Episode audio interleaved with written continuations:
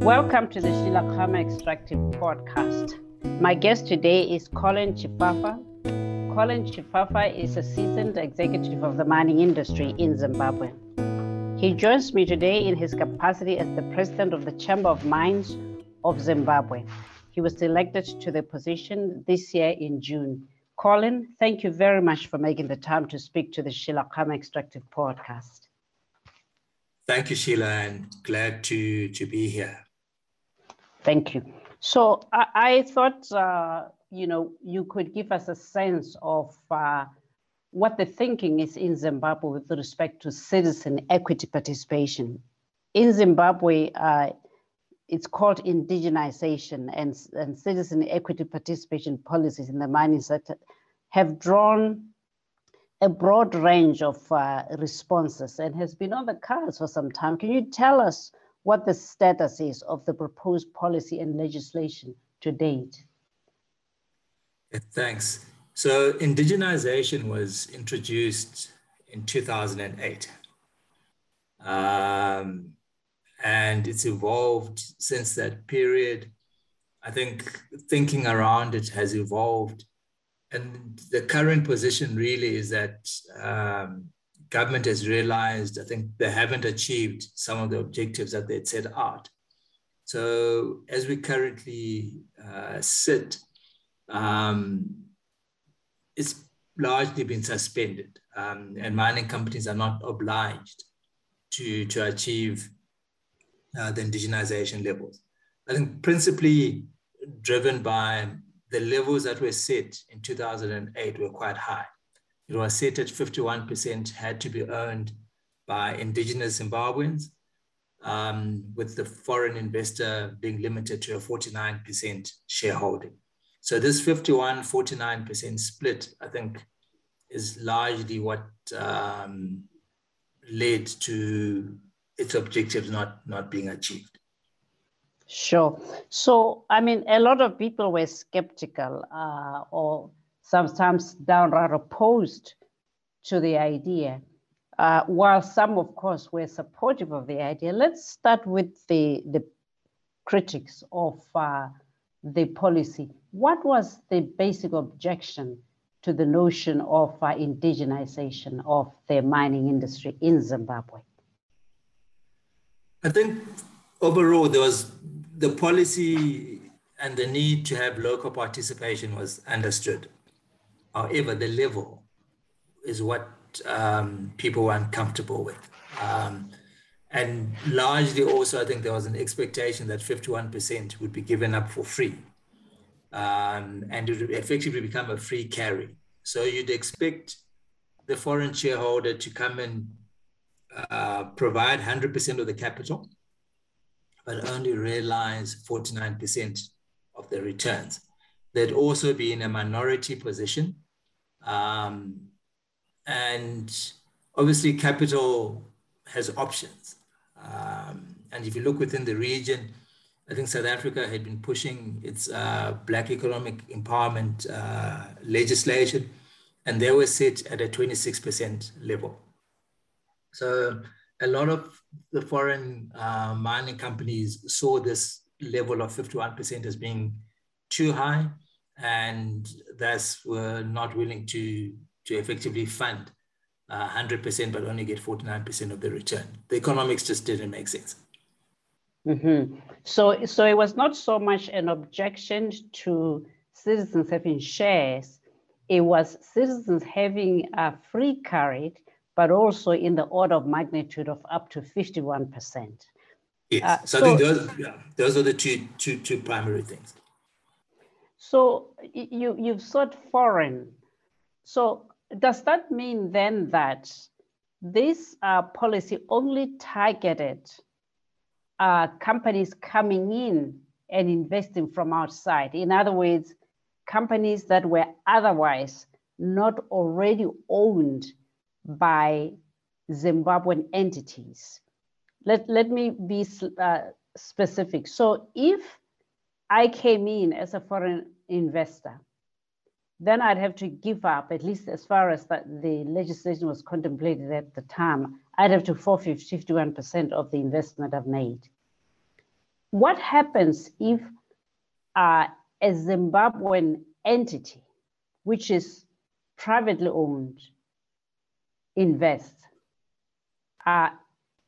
Is the government content that citizens do not have to be given a free carriage? Is that sufficient to meet the objectives of this policy?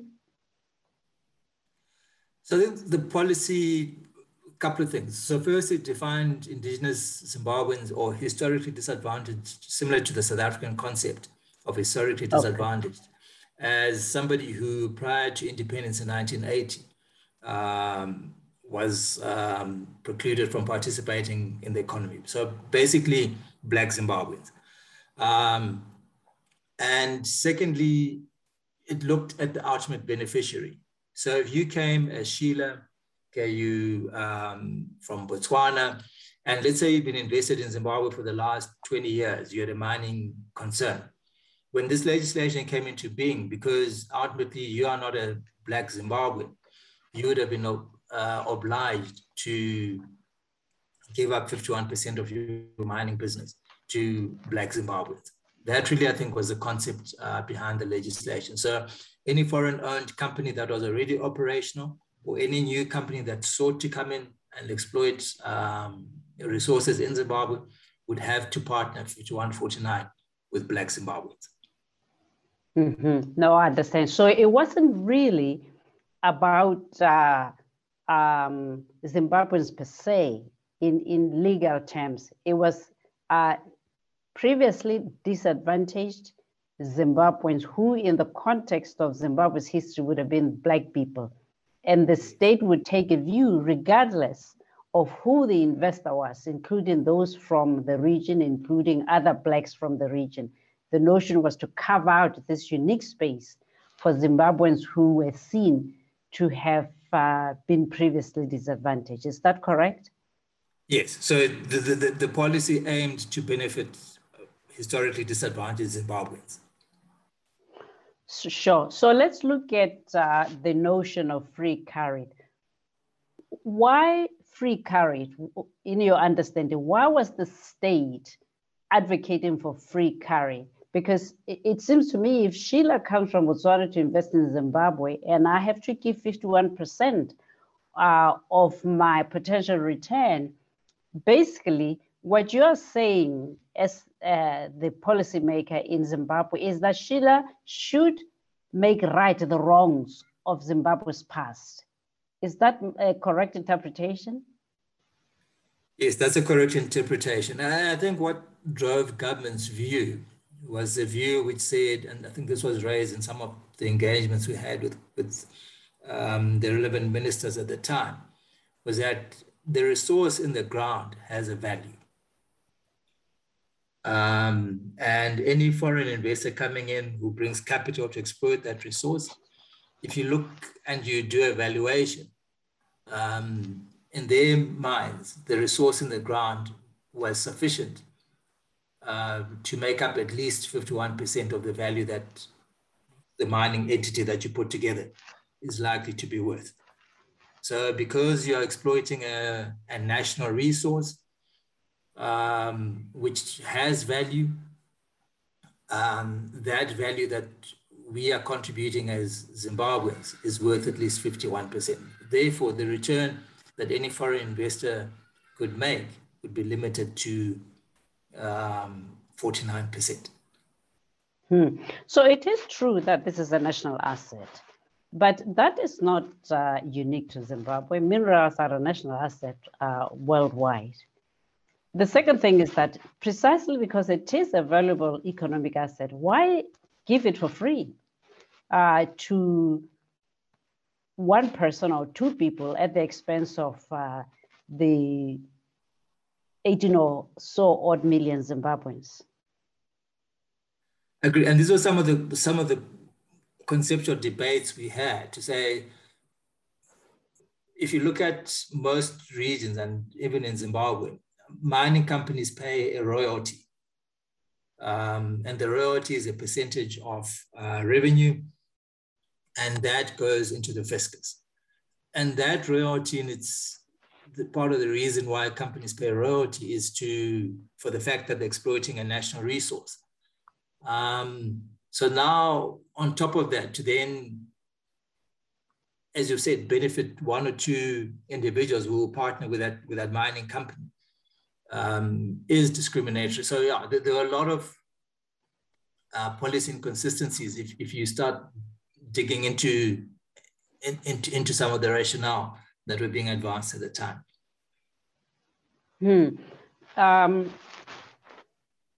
Let's look at the current dispensation.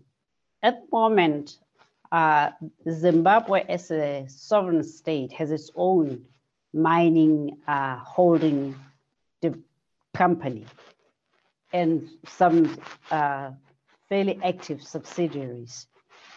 When we were contemplating indigenization, was this intended to substitute state ownership as, if you wish, the agent of the Zimbabwean public, or was this intended to be in addition to the state's already fairly significant footprint in the mining industry?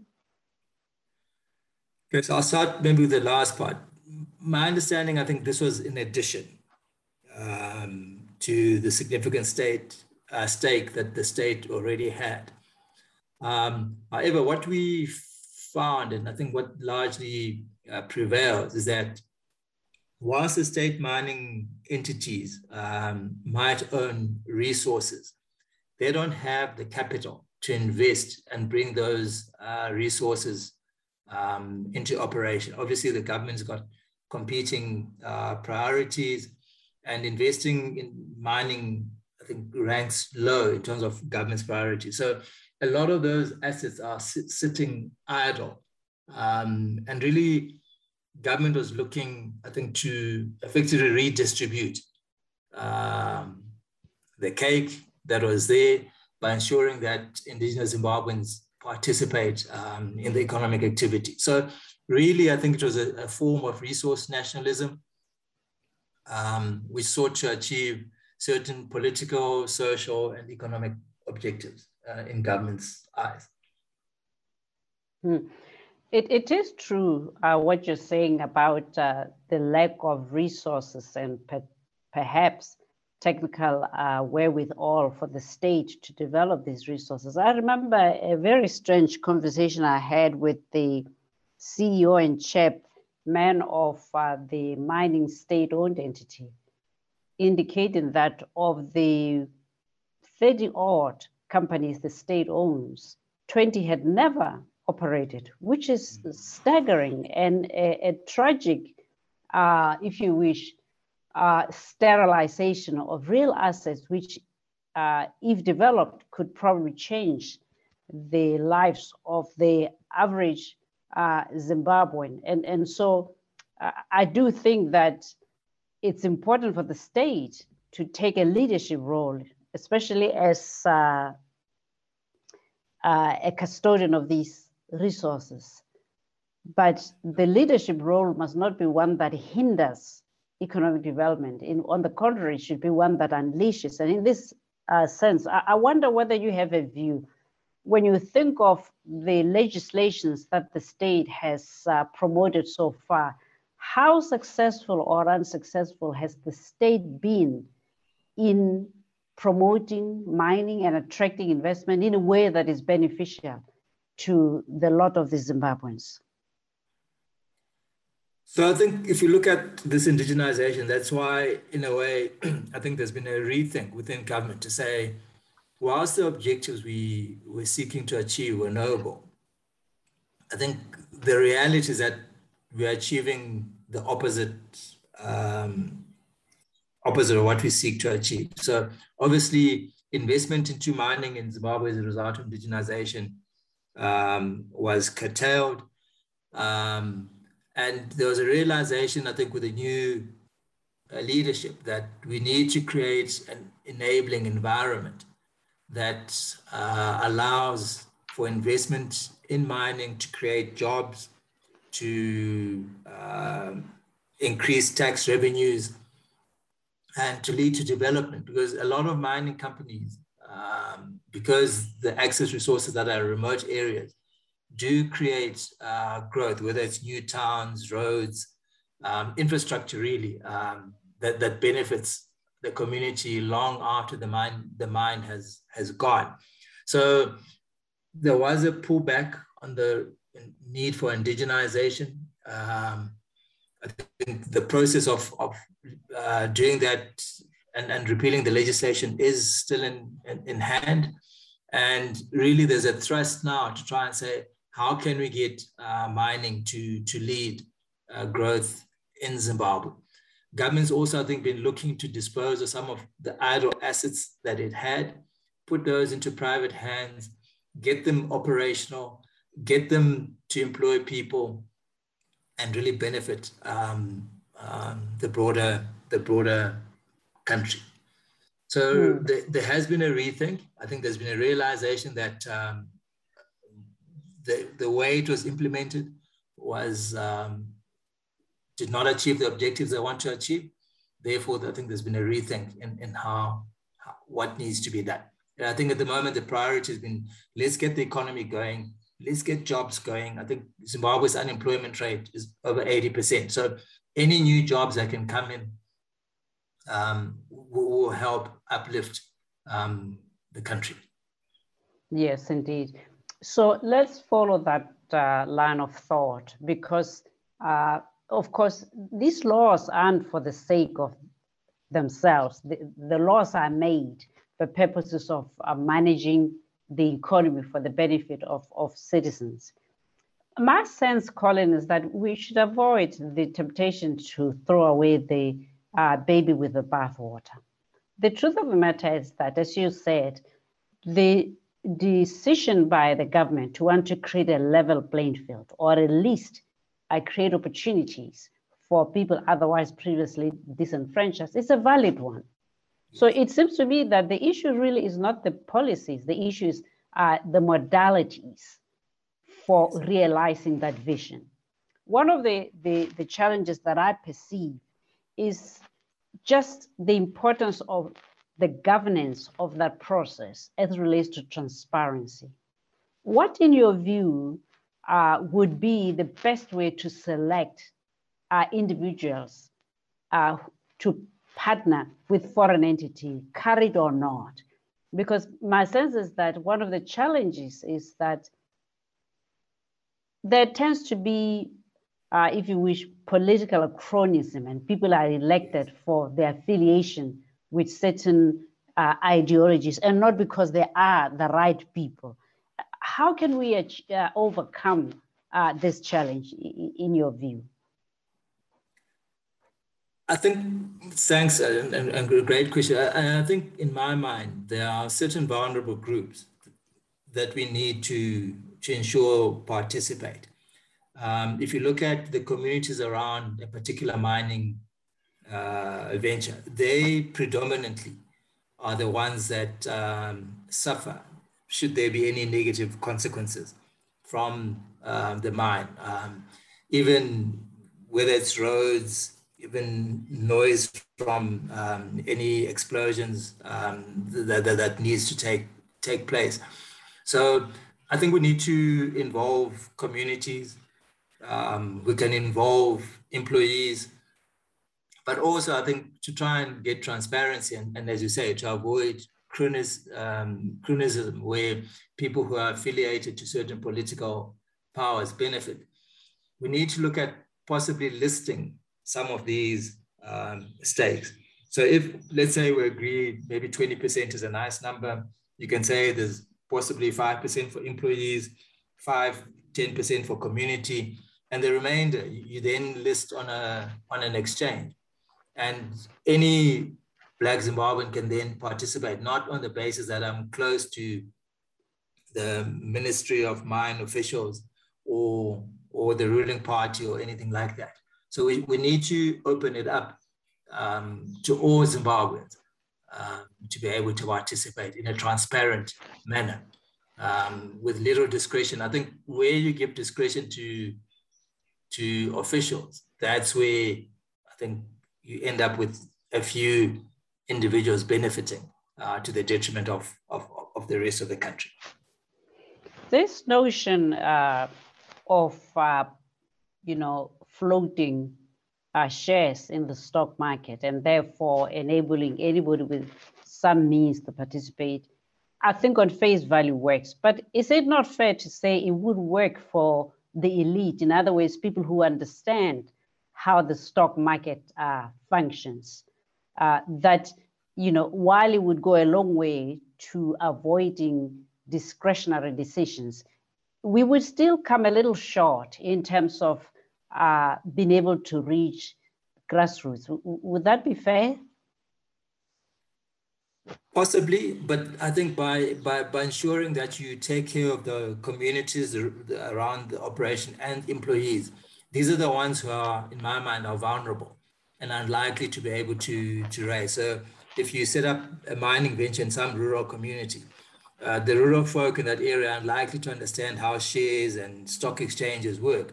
But if you create a mechanism, whether it's a trust or whatever, that caters for their participation in that venture, you've somehow catered for the vulnerable. And then for the residual portion, make that available to the rest of the country, the ones who might have resources to participate. And whether you put a cap or try and make it as broad-based as possible, I think that really will try and make it more transparent and cater for everyone. Yeah, I think, as I said, I think that is certainly better than the less transparent way in which we have seen this done in the region and other parts of the world. Even though it is not perfect, it does go some way to increasing transparency. Certainly looking at the plight of the communities in the vicinity of the mine during and post mining, I think is also something worth considering, and certainly is aligned to the ESGs as we have come to know, the issue now. Let me ask you, something else. I mean, you mentioned the notion of resource nationalism. That in itself is a red flag for investors. While Zimbabwe has every right morally and economically to want to right the wrongs of the past, what are the chances that an unintended consequence of doing this is that we don't attract investment because we are not competitive? Because, to your point, for every dollar that we invest, if we only recoup up to 80% of the equity, then obviously, it's a sunken cost. How do we square this, do you think, Colin? In my mind, I think if transactions are done for value, I think most investors do not have a problem having locals as partners in their business. I think where from my experience, most investors have issues is where there has to be a free carry, which means somebody is getting something for not doing anything. And we've seen models where investors with a vendor fund, those participants who might not have the resource, those sorts of things can be built in. But I think where one generally tends to have a free carry, that's where I think most investors tend to push back. Because when you then cost and gross up, the cost and the returns that the project needs to give you need to be much higher. So a lot of other projects then don't get invested in. But if you can do transactions which are for value, I think most investors don't have a problem with having local participation. True. I'm thinking as I contemplate this that on one level, as I said, we have the concept and the aspiration. On another, we have the execution. And a huge part of the problem we are dealing with is in the space of how we execute this in a way that does not destroy economic value of the minerals, but while at the same time creating greater opportunities for the Zimbabweans. But I can't help thinking that one of the most challenging things that any such policy will face is the capacity of those investing in mining to raise capital, because financiers will look upon such project and look at the potential return and think, why would I do that?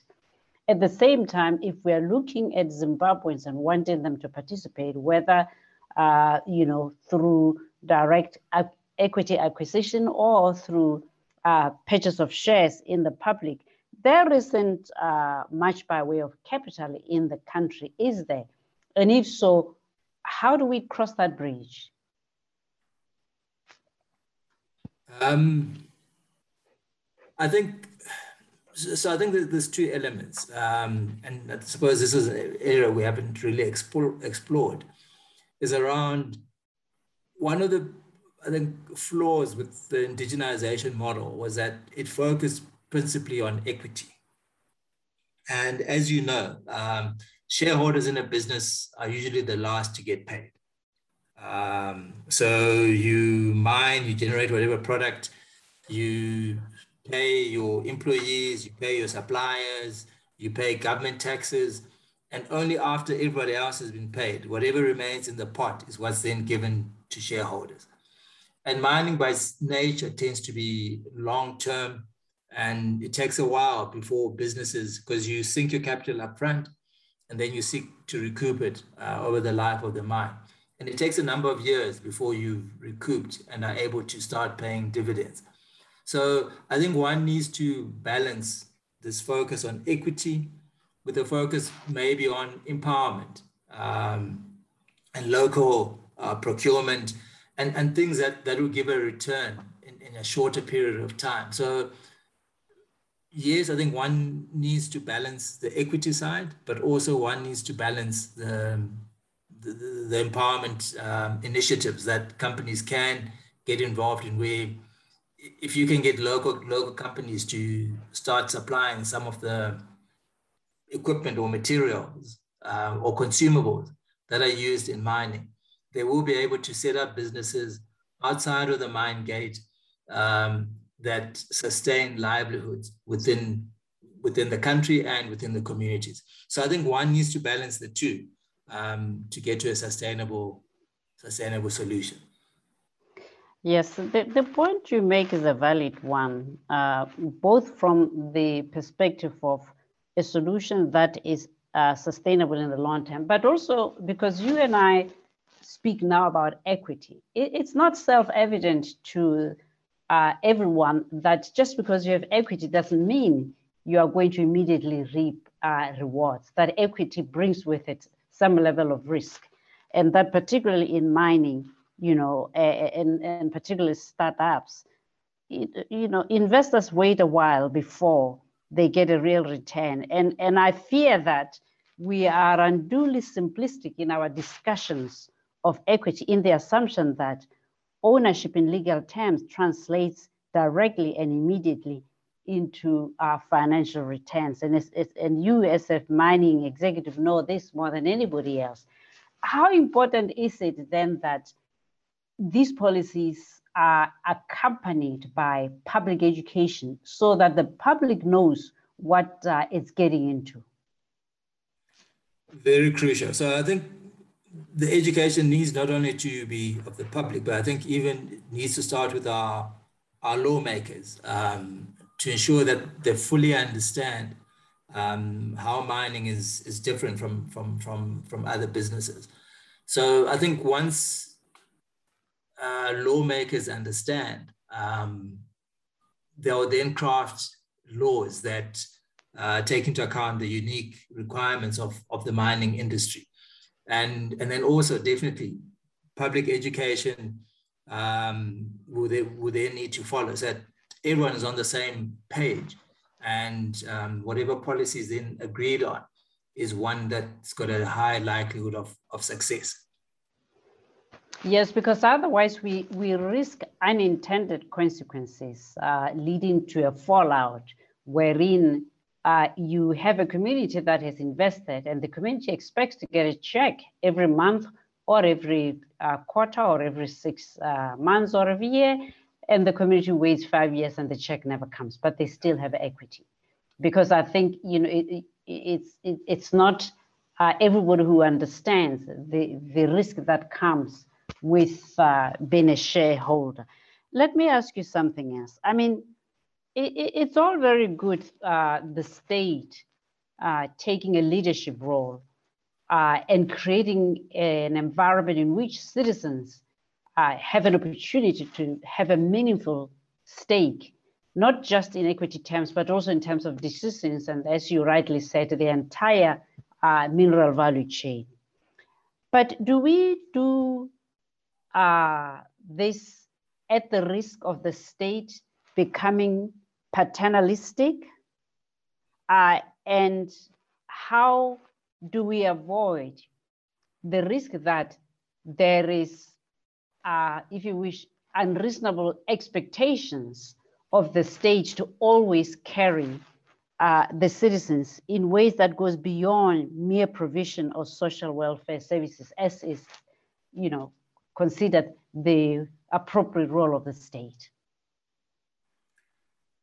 I agree. So, suppose it depends. A lot of, suppose, what underlies a lot of these policies, in my mind, is the trust deficit between government on the one hand and largely multinationals on the other hand, because you find that the multinationals are the biggest investors in the mining operations. And if there is this trust deficit between the two, government then feels that they potentially are not getting the best deal on the table. And the only instrument that is within their hands that they can use is legislation. And at times, because parties are not talking to each other and don't trust each other, one takes decisions that they believe will protect the interests of the people. And government, I think, tends to take this paternalistic view because it feels that unless it does that,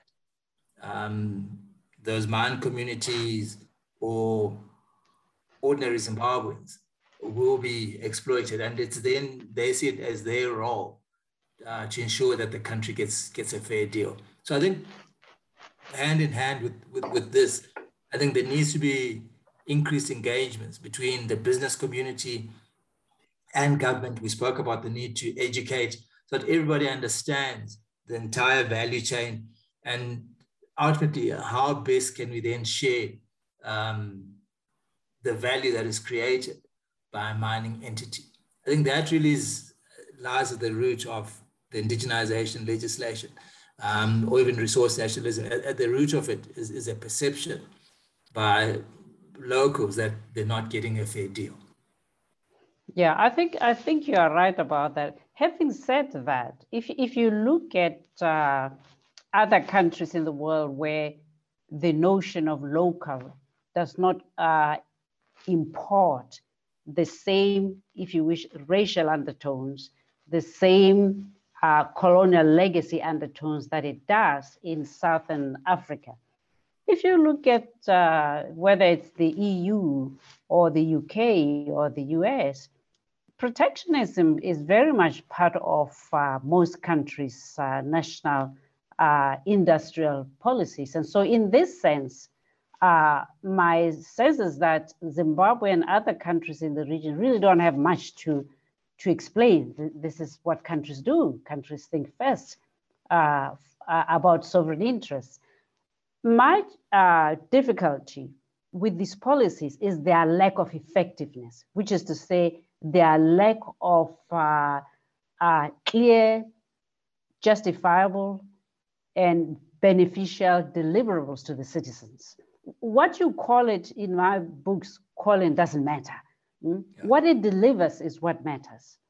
And it is that 40 years or so Zimbabwe is just contemplating this. What, I can't help thinking, where in God's name have we been? If you see what I mean. And so I'm not troubled by other people's perception of it. I'm troubled by the capacity for the indigenization policies that have been contemplated to deliver to what they are intended. And I just wonder whether you think I make too much an issue of it. But I do think that in the end, the proof is in the pudding. No, I totally agree with you. I think that's why earlier we were saying, I think to me, there's a need to educate our lawmakers. And generally, I think part of, I suppose, the problem is we cannot escape our colonial legacy or history. And part of the reason I think also is that those who tend to end up in politics, typically very few of them come from a business perspective. So somehow there needs to be this shared knowledge between our politicians and business executives to then actually craft something that can be implemented and that has a high likelihood of success. At the moment, I think the politicians tend to work in their own corner and business works in its own corner. So I've got this silo mentality between the two, and one just reacts to the actions of the other. So we need to capacitate our lawmakers as best as we can to understand this thing so that we then come up with policies that will benefit Zimbabweans and have a high likelihood, once implemented, of success. Fantastic. Well, I think that is a good note to close our conversation for now. Thank you very much for taking the time to speak with me. I'm sure that we will stay in touch and watch developments as you and your members strive to improve and add to Zimbabwe's mineral wealth. Thank you very much for your time, Colin. Thanks very much, Sheila, and have a great day. Thank you.